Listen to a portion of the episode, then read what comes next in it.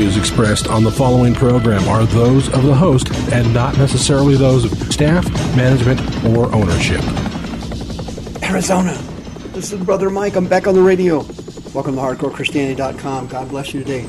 Today's Bible study Money Murders. Oh, this is ugly. If you call somebody and tell them the radio program's on, time for another ugly day with Brother Mike. I'll make a couple of quick announcements while you make the call. Thank you for your help. Uh, this is Brother Mike. I'm the professional counselor at the House of Healing. We're on 11th Street, just south of Indian School Road and west of the 51 freeway in the heart of Maricopa County. We're down by the VA hospital. On our website, hardcorechristianity.com, all of our services are listed there. We have four services a week Tuesday, Wednesday, Thursday, and Friday. They all have teaching, healing, and deliverance in them. Uh, I teach on Tuesdays and Fridays.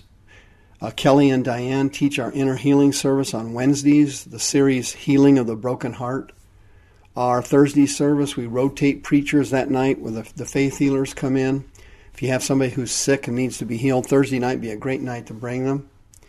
Um, on the website, you can sign up for one of our free seminars next month. Last month's seminar, the women, women only seminar, was off the hook. You should have seen the Holy Ghost move in that service. You'd have been quite literally shocked.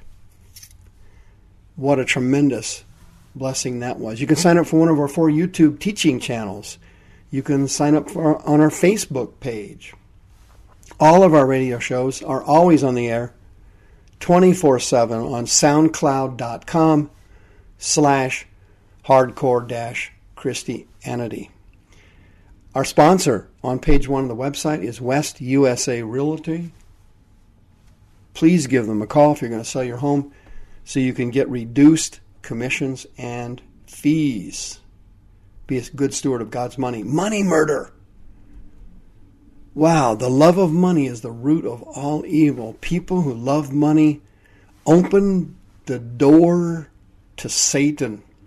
If you are a money person or a greed type person, you're going to open the door to the devil and he is going to kick your face in. You can be absolutely sure of it. It may not happen today or tomorrow, but tr- trust me, the devil's working on you. You don't believe me? Check this out. Ecorse, Michigan. Did you see this article in the paper that came out in the paper recently? The police say a Detroit area woman who collected welfare benefits despite winning a $735,000 lottery prize, has died of a drug overdose. Ecorse Police Sergeant Cornelius Herring confirmed that 25 year old Amanda Clayton was found dead at 9 o'clock in the morning Saturday at a, at a home in the community southwest of Detroit. Quote, the Amanda I knew was a caring person said Josh Ormanian, Clayton's former boyfriend. He told myfoxdetroit.com. She did care. She went down the wrong path. She got the money. She got the freedom and felt like she could do whatever she wanted. Clayton was recently involved in an altercation with her neighbors and was due in court this week, they said. Clayton made headlines after she won the uh, million dollar prize in September, but was charged with fraud after admitting she was still collecting welfare benefits.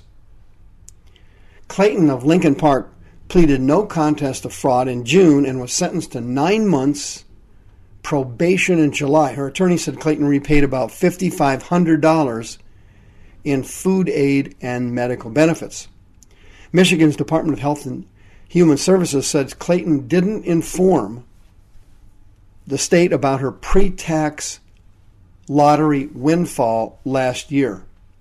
Governor Snyder recently signed a law requiring lottery officials to tell Human Services about new contest winners. What in the world happened here? Listen to me carefully. One of the worst things that could ever happen to you in this life is for you to hit the lottery and suddenly become engulfed with a lot of money. It takes great skill, knowledge, wisdom, and experience to handle money. Tremendous skills.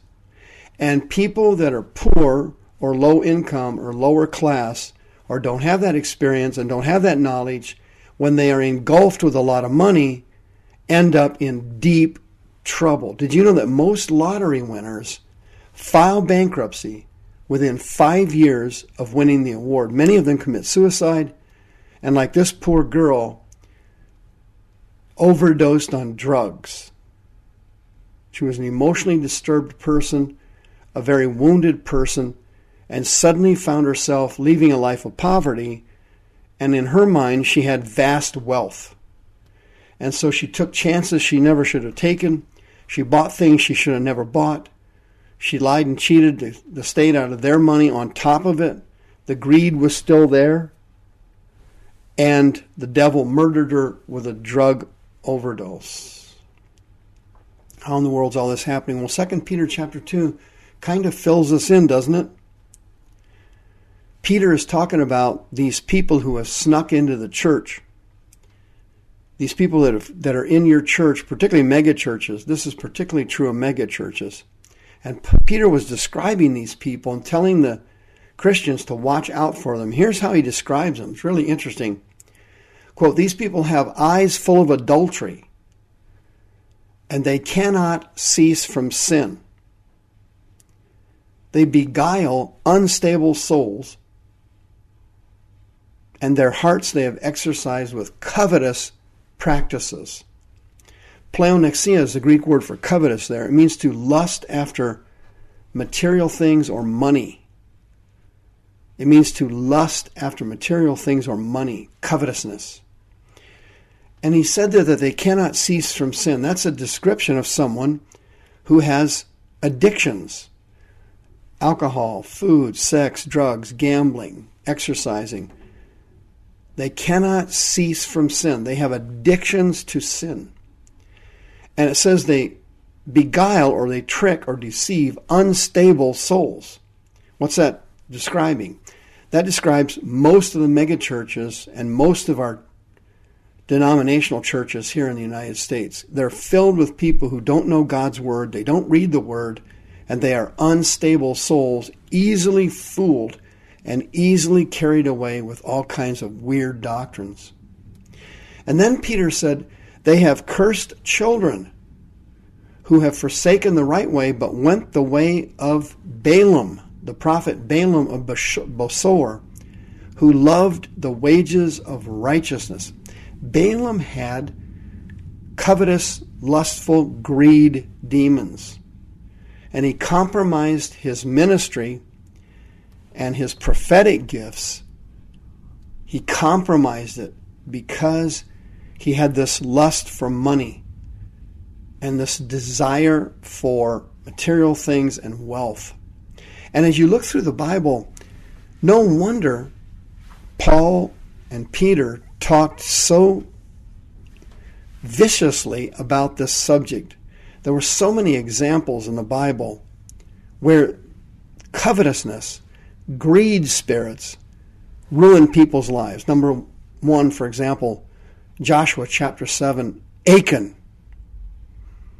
Do you remember that story? He was told not to take any spoils, and he stole some valuables and buried them in the bottom of his tent. And Israel lost a horrible battle, and there were all kinds of people killed. And Joshua went to Jehovah and said, My God, what happened? Why didn't you give us the victory? You said you would. And the Lord told him that there was sin in the camp. Whenever there's greed in your heart, there's sin in the camp. Whenever your focus is on money and material things above the Lord, there is greed in your camp. Remember the horrible sin of Laban, Genesis 31? He kept defrauding Jacob out of his wages and out of, out of money. He kept cheating him left and right. Laban was full of greed. He loved money and material things. His daughter Rebecca, he finally gave her to Jacob, and she picked up the same demons. She she was the one that instigated the plot for Jacob to steal the inheritance from Isaac. You remember that story? Rebecca ended up in a pitiful, sad place in life? See, once you get involved in greed, once you get involved in materialism and money, like that poor girl that OD'd, your life ODs. Your life ODs. 1 Samuel 15, Paul lost his kingdom because he gave the booty to a conquered foe to the Jews. They wanted the booty, they wanted the money, they wanted the material things, and Jehovah told them not to take any of it. And Saul gave in and he let them take the money and the material things. And Saul lost his kingdom over it. He ended up committing suicide. 2 Kings chapter 5 Nahum came for deliverance from leprosy.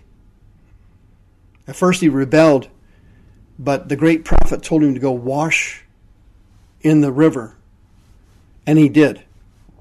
And he came out with his leprosy cured. Do you remember that story?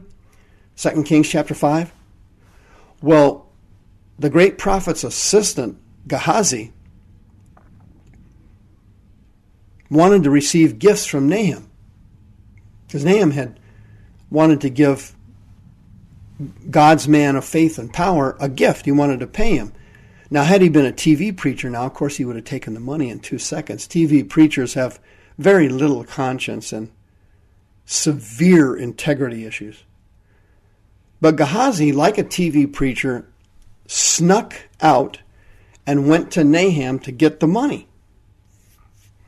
And he took the gifts and ended up with Nahum's leprosy. Listen, if you focus on materialism and money in 2017, you're going to get spiritual leprosy and you're going to die. Judas betrayed the Son of God for 30 pieces of silver, which was the price of a slave. Judas hung himself. Matthew 19, the rich young ruler walked away from Jesus because the Lord told him he had greed in his soul and he needed to sell his material things and come follow him, and he would have riches in heaven. He asked him to trade his earthly riches for heavenly ones. The rich young ruler walked away sad and later died and went to hell. Why? Because of his money. Listen, if you need to be delivered from a spirit of greed, you just can't stop yourself. 602 636 5800. You better hurry. You better do it now.